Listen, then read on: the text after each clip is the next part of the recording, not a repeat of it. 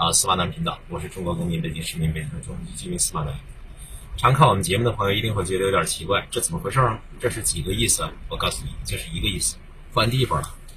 今天从北京飞出来，然后呢就一直向南飞，南向南飞啊，司马南向南飞，简称南向南飞，飞到祖国大陆的 最南端。现在我所在这个城市啊。你想一下，它是哪个城市？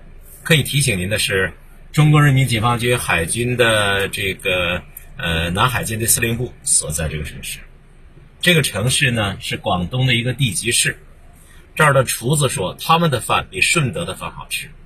这个地方现在的温度呢是十八度到二十度。从北京飞出来一下飞机，你知道什么感觉？空气是湿润的，空气是甜的。一会儿我们要去吃海边的大排档，据说这儿的海鲜那才叫鲜，运到北京最多算是个冰鲜。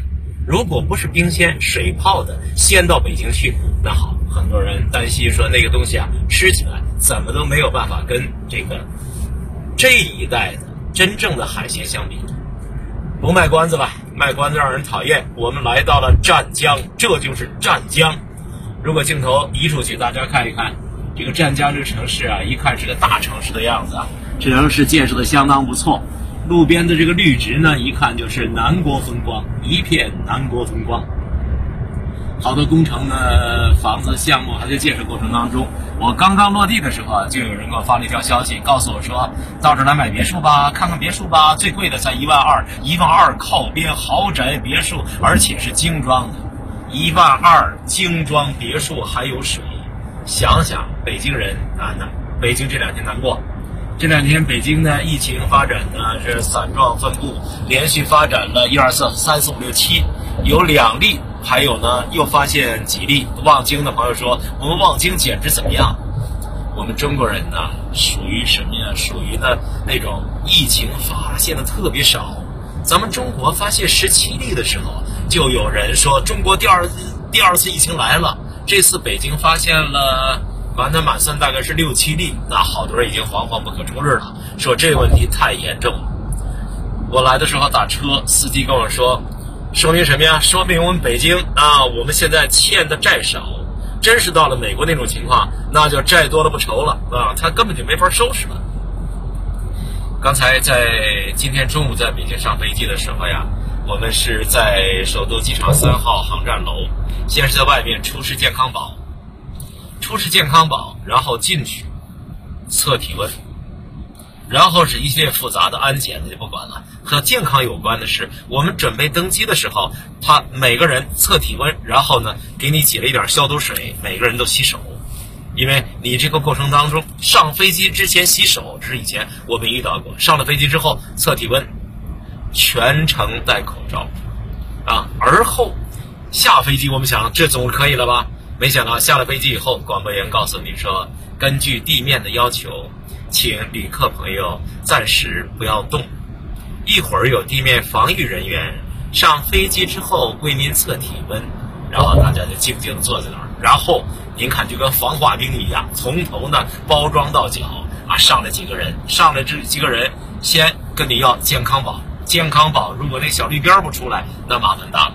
然后测体温，想着一路这种严格啊，这种安全呀，这样的一种非常负责任的这种制度，我想这是我们防疫工作必须要做到的。镜头现在往外看一下，现在我们通过这个海，这个海峡呢旁边有几个建筑，这是我们的湛江的这个代表性的建筑。我的一个朋友嫁到湛江来了，刚才。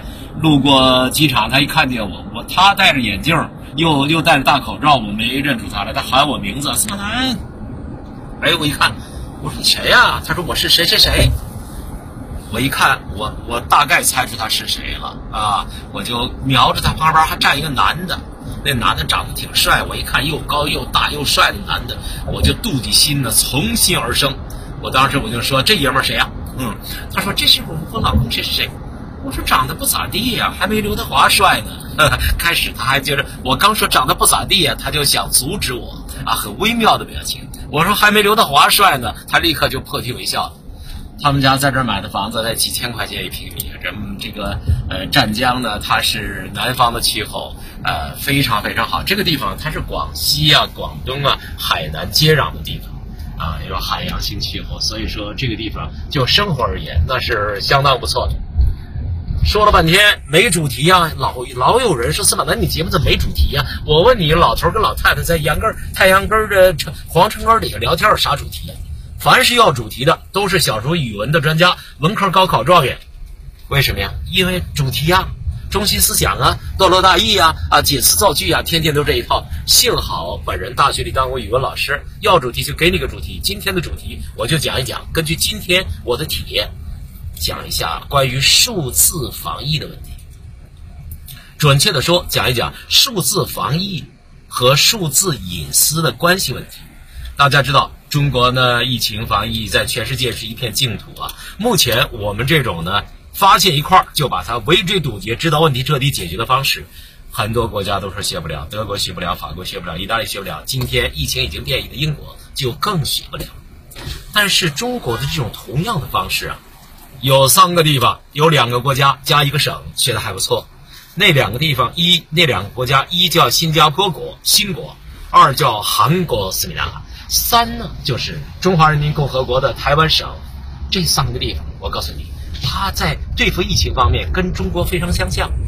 最重要的不是口罩，不是洗手，这些全世界都通用，而是数字防疫，知道吧？在我的台湾省。疫情刚刚开始发起的时候，就设立了电子围栏。什么叫电子围栏？就是一种类似于电子屏幕的装置。你如果啊从哪儿到哪儿，你如果被怀疑，你如果是有一种呢被怀疑的可能性，好家伙，你活动的范围就这么大，你出了圈，嘚儿嘚儿嘚儿就报警，中心控制台就有人对你采取某种格式化的这种措施。韩国、新加坡那就更加严格，但是同样的办法在美国就很难实行了。因为什么？因为美国这个国家据说有宪法、有宪法修正案，还有一大堆的说不清的法律，公民的自由权利，特别是隐私权不受侵犯。但是不受侵犯导致的结果呢，就是疫情来了以后，这个病毒它更不看你脸色行事。这个病毒它也不怕中情局，不怕 FBI，不怕 C 呃 CIA，不怕你 FDA。然后呢，这疫情发展下去，在财力那么雄厚、硬出村长打的白条就当钱的国家里边，在这种研究疫苗、生物科技方面，全世界最领先的国度，疫情泛滥成灾，三十几万人没。三十几万人，这要拍到一张照片里面去，这要把三十几万人的手机集中起来拍一张照片，我相信全世界症状最轻的密集恐怖症患者当场就得晕，还有一千多万人感染。好了，这么严重的疫情，就导致美国一些有识之士他们在思考所谓数字的隐私问题、数字的防疫问题，人命重要。还是隐私重要，那不得不思考这个问题啊。所以，在美国马里兰州就率先推出了数字防疫，就是数字隐私。也就是说，一个人你接触了谁，活动的范围有多大，你的所有的信息全部都给你抓起来。大家一定要明确这个概念呢。我们国家大数据抓取技术，这个最厉害的是谁呀？张一波，对不对？是今日头条。它其实今日头今日头条当然厉害，但是还有很多平台。包括我们这个平台、那个平台，包括呢蚂蚁，包括百度，包括大家都厉害。也就是说，一个公民他的活动的范围，他跟什么人接触的这点事儿，对于今天的互联网大数据技术来说，卫星通信技术来说，根本不是问题。所以，美国马里兰就把这件事儿搞得很厉害。接下来，美国现在大概有十几个州都开始陆陆续续的这么办下来了。可是呢，美国除了马里兰之外，很多地方他们采取的办法是自愿。我提供一个软件，你装了以后，你的一切便受控。你不装呢？对，对不起，我也不能强迫你装，我也不能做个典型，然后大家一块儿来街道居委会。美国没有这套。那这种方法导致的结果是什么？导致的结果是装了就装了。没装就没装，装了的你控制了，没装的不控制，这不就这就像做家生饭一样，一部分人受控，一部分人不受控，它合成的结果，经济学叫合成谬误，就导致了事实上整个社会不受控。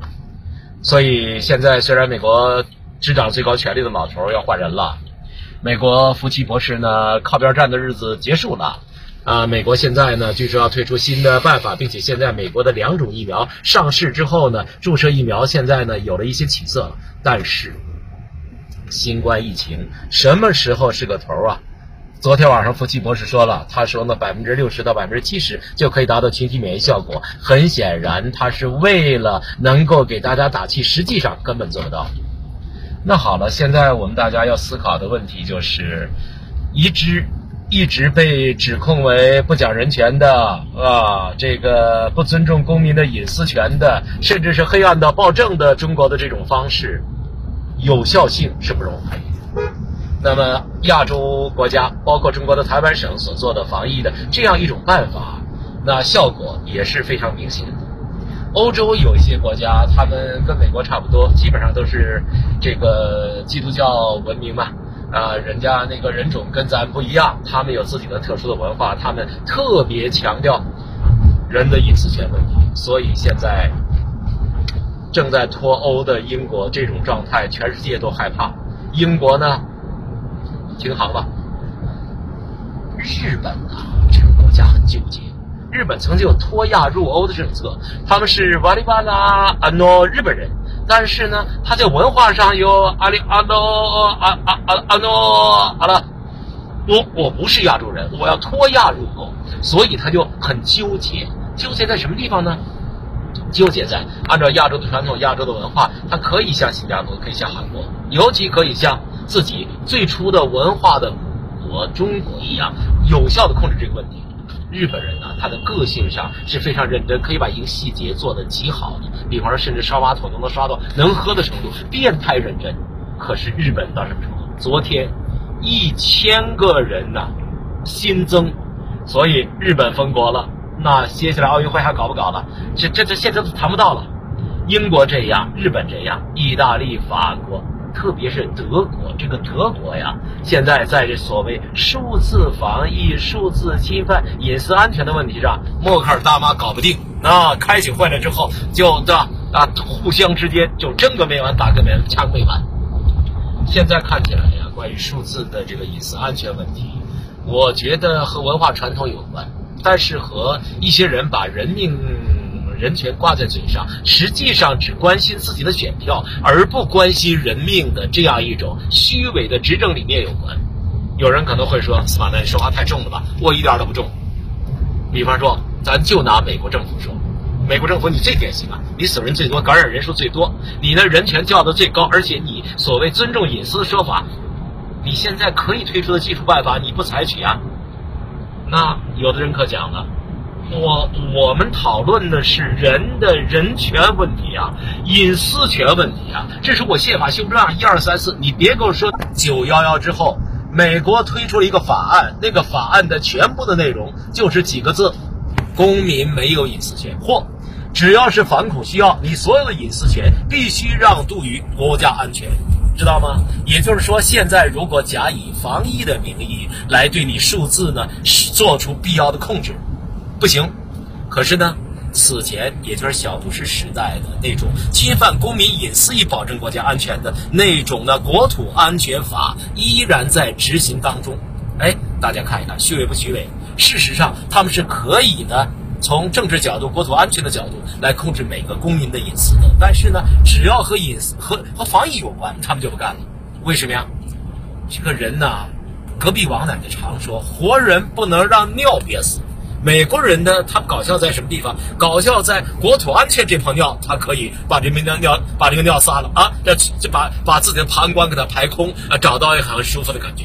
但是防疫这件事儿，他就活活要让尿憋死，让尿憋死的本质不是尿憋死他，而是政客他要选票，他怕丢掉选票，于是连总统都感染了，总统的夫人都感染了。总统的夫人身条那么好，都感染了。总统身边三十多个人都感染了。最近有一个消息特别搞笑，有个男人呢，扎着个围裙在家里灶台上，像我早晨做早饭一样。如果没有那张照片在中国社会流传，我们都不知道这个男人在家里干活，我们更不知道他老婆长啥样。老婆那大身量的啊，低着头。看上去是个端庄贤淑的女子，但是谁能想到，就是这个端庄贤淑的女子违反美国防疫规定，公开参加派对，干嘛狂欢？接下来怎么样？接下来她就新冠病毒阳性。